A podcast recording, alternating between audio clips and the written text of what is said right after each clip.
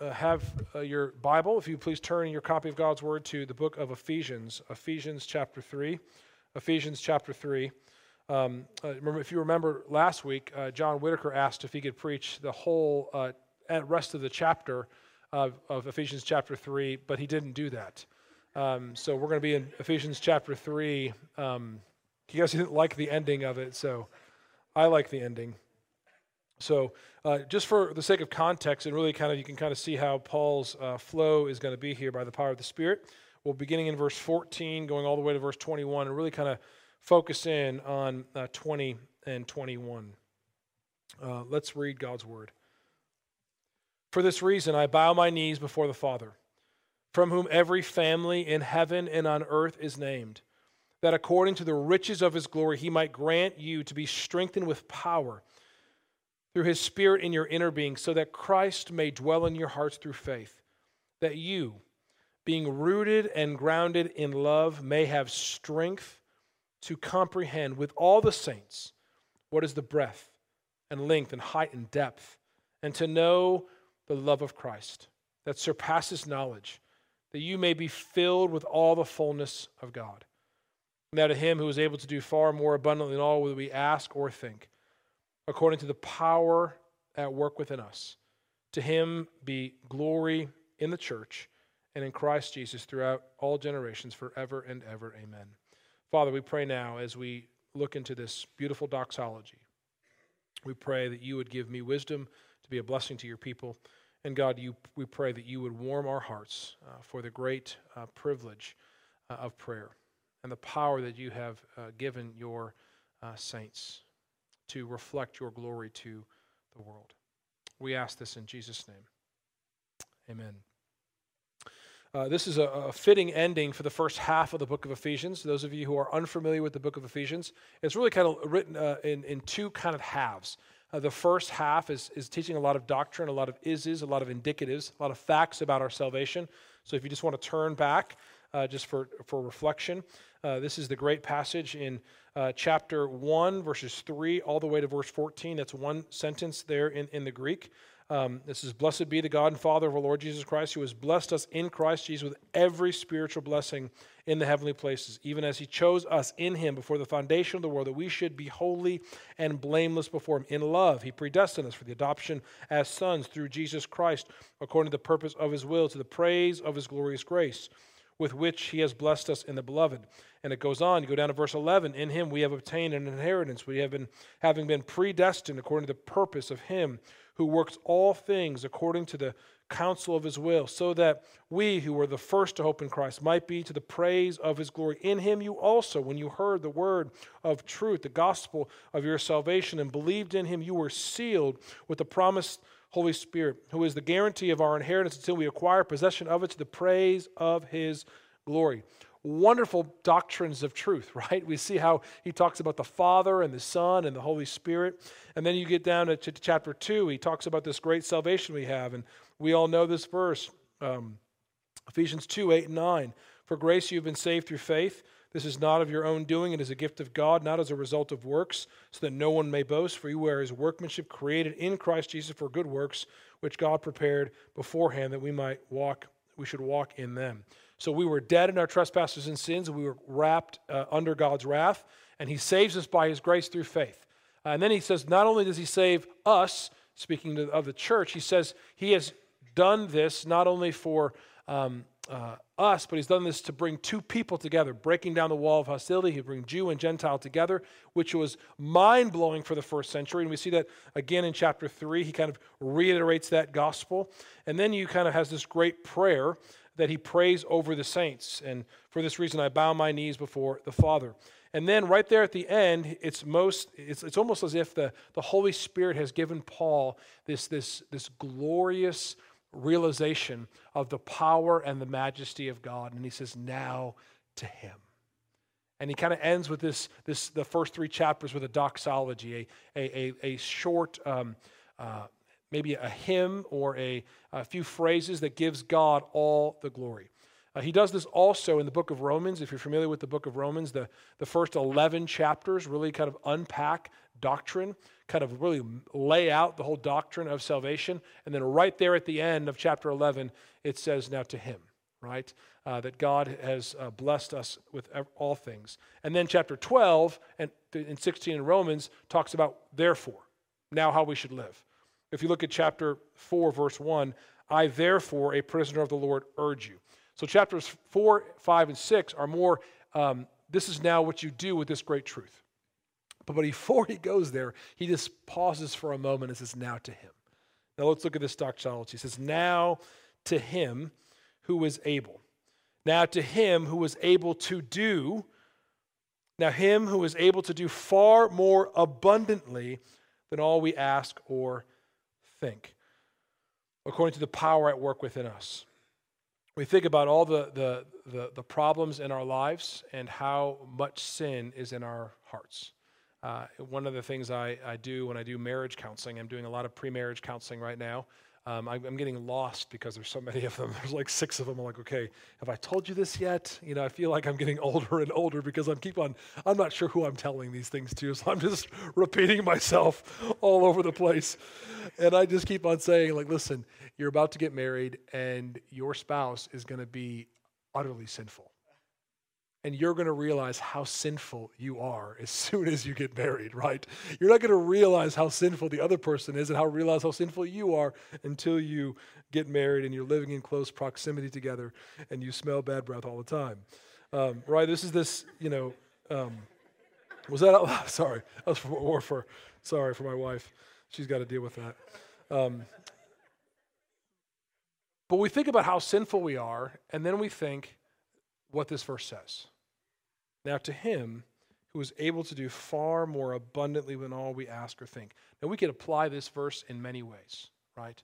But just think that the God in heaven has said, I know you're utterly sinful.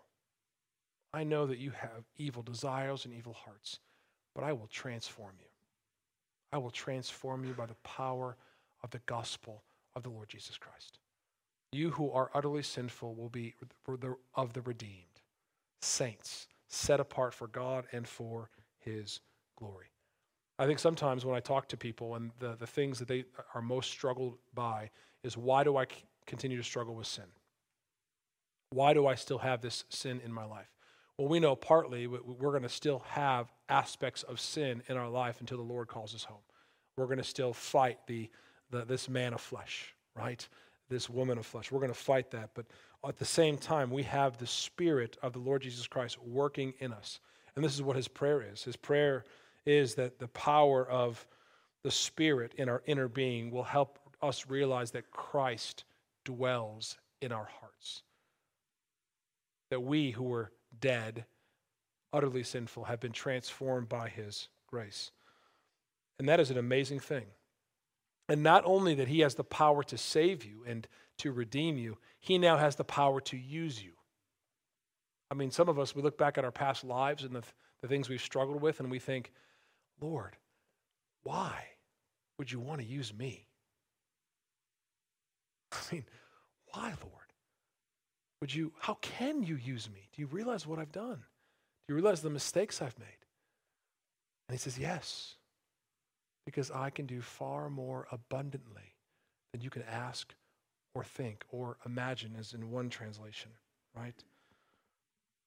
God not only wants to redeem us, but He wants to do what? He wants to uh, use us for His workmanship, meaning He wants to use us, sinful creatures, to be set apart by His grace so that now we can proclaim His grace to the world that we now can, can live a godly life and by our good works and by our good words can show the world that you too, who are utterly sinful, can be made whole in Christ. This is glorious. And this is ongoing until eternity. It says, the end, second part of that verse, that him who is able to do far more abundantly than all we ask or think. This is really referring to his power. And then he, Paul specifies that according to the power at work within us. The Holy Spirit of God is working within us. Romans, Paul says, the same spirit that raised Jesus Christ from the dead dwells in you. And if the same spirit that rose Jesus Christ from the dead dwells in you, he will give life to your mortal body. I think that means now, and it means in the days ahead. When we close our eyes in death, we will open them in glory. And how is this accomplished? This is accomplished because the Lord Jesus went to the cross. Because he says, Unless I go, unless I go, I cannot send the Holy Spirit. This is when, when Grant was preaching a few weeks back. It is to your advantage that I go.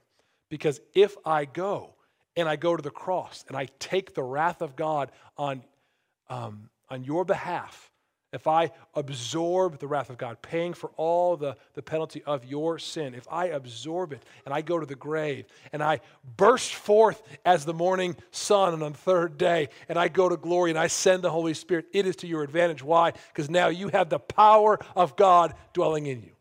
And the power of God has given you now the ability to overcome sin. It's given you the ability to find joy in the midst of trial. It's the power of God working within us. Isn't that absolutely amazing? Guys, we are sinners, and yet God works in us. This is what happens every single week. I think sometimes when I first came to Park, um, I'd preach sermons, and uh, you know, I'd come down front. I, do a kind of a now I kind of do a week um, altar call at the end of the service. I kind of walk down front, let, let you know that I'm there if you need me. Um, I think I make a strong appeal throughout the whole entire service, right, to, for repentance. I think I'm a pretty intense uh, guy when it comes to preaching. Um, but real, one of the reasons why I don't advertise, I don't really push, hey, come forward, uh, is because at the end of the service, uh, people would say, Preacher, that was a great service. I just can't believe no one responded today. So the, the, the service was defined as good or bad, whether or not someone walked the aisle. If someone walked the aisle, good. If someone didn't walk the aisle, bad. That's not reality. Because right now, when the Word of God is going forth, guess what? The power of the Holy Spirit is doing His work in His church right now to encourage and to convict His saints. Because the power of the Holy Spirit is at work within you. So you can't see the visible results. It does not mean that God's not working.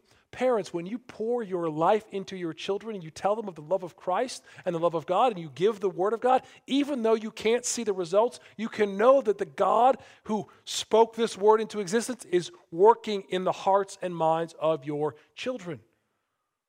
Same thing when you're discipling people. When you don't see the fruit that you want, know this that God is working because it's Him. You can do far more abundantly than you could ask or think according to the power that is at work within us. Beloved, this is not about you. This is about the one who could do far more than we could possibly imagine. He could take a, a, a, slave trader like John Newton and make him a pastor and a poet. He could take people who are far from Christ and want to live for their glory. This is why we say to him, to Him be the glory in the church. Listen, the, the goal of Park Baptist Church is not to grow in number. Praise God if it happens. That is not our goal. The goal of our church is the glory of the Lord Jesus Christ.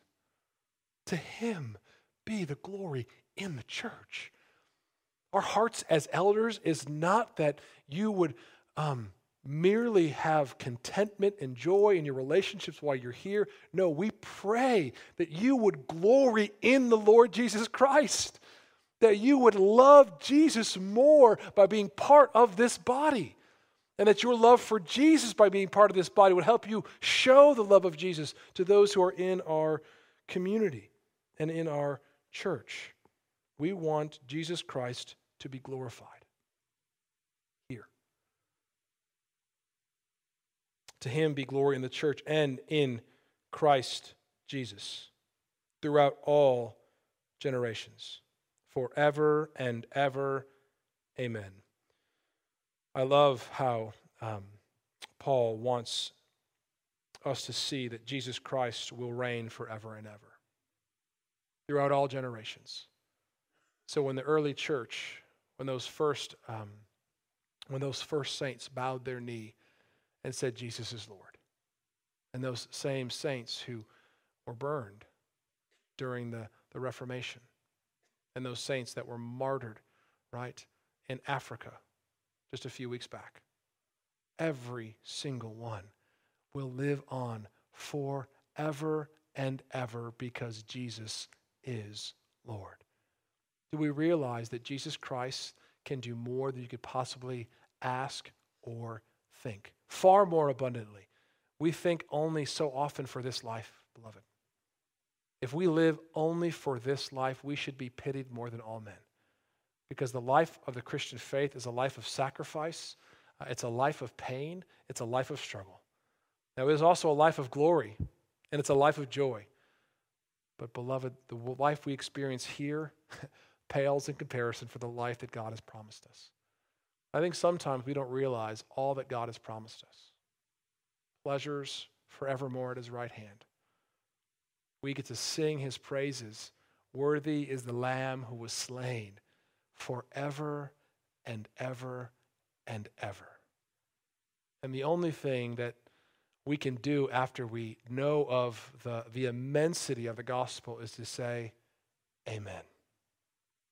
I agree. It's one of the reasons why we have our prayer time here. It may be good for you that after someone prays, all of us corporately say, Amen. What we're saying is, I agree. I, I agree with this prayer. I agree with God's power to answer this prayer. So, one last time, what, I, what I'm going to do is I'm going to um, bow in prayer. And after I pray, verses 14 through 21, I want all of us to say, Amen. Let's pray. For this reason, we bow our knees before the Father from whom every family in heaven and earth is named, that according to the riches of his glory he may grant to you to, be strengthened with power through his Spirit in your inner being, so that through Christ may dwell in your hearts through faith, that you, being rooted and grounded in love, may have strength to comprehend with all the saints what is the breadth and length and height and depth, and to know the love of Christ that surpasses knowledge, that you may be filled with all the fullness of God. Now to him, who is able to do far more abundantly than all we ask or think, according to the power at work within us. To him be the glory in the church and in Christ Jesus throughout all generations, forever and ever. And all God's people said, Amen. Amen.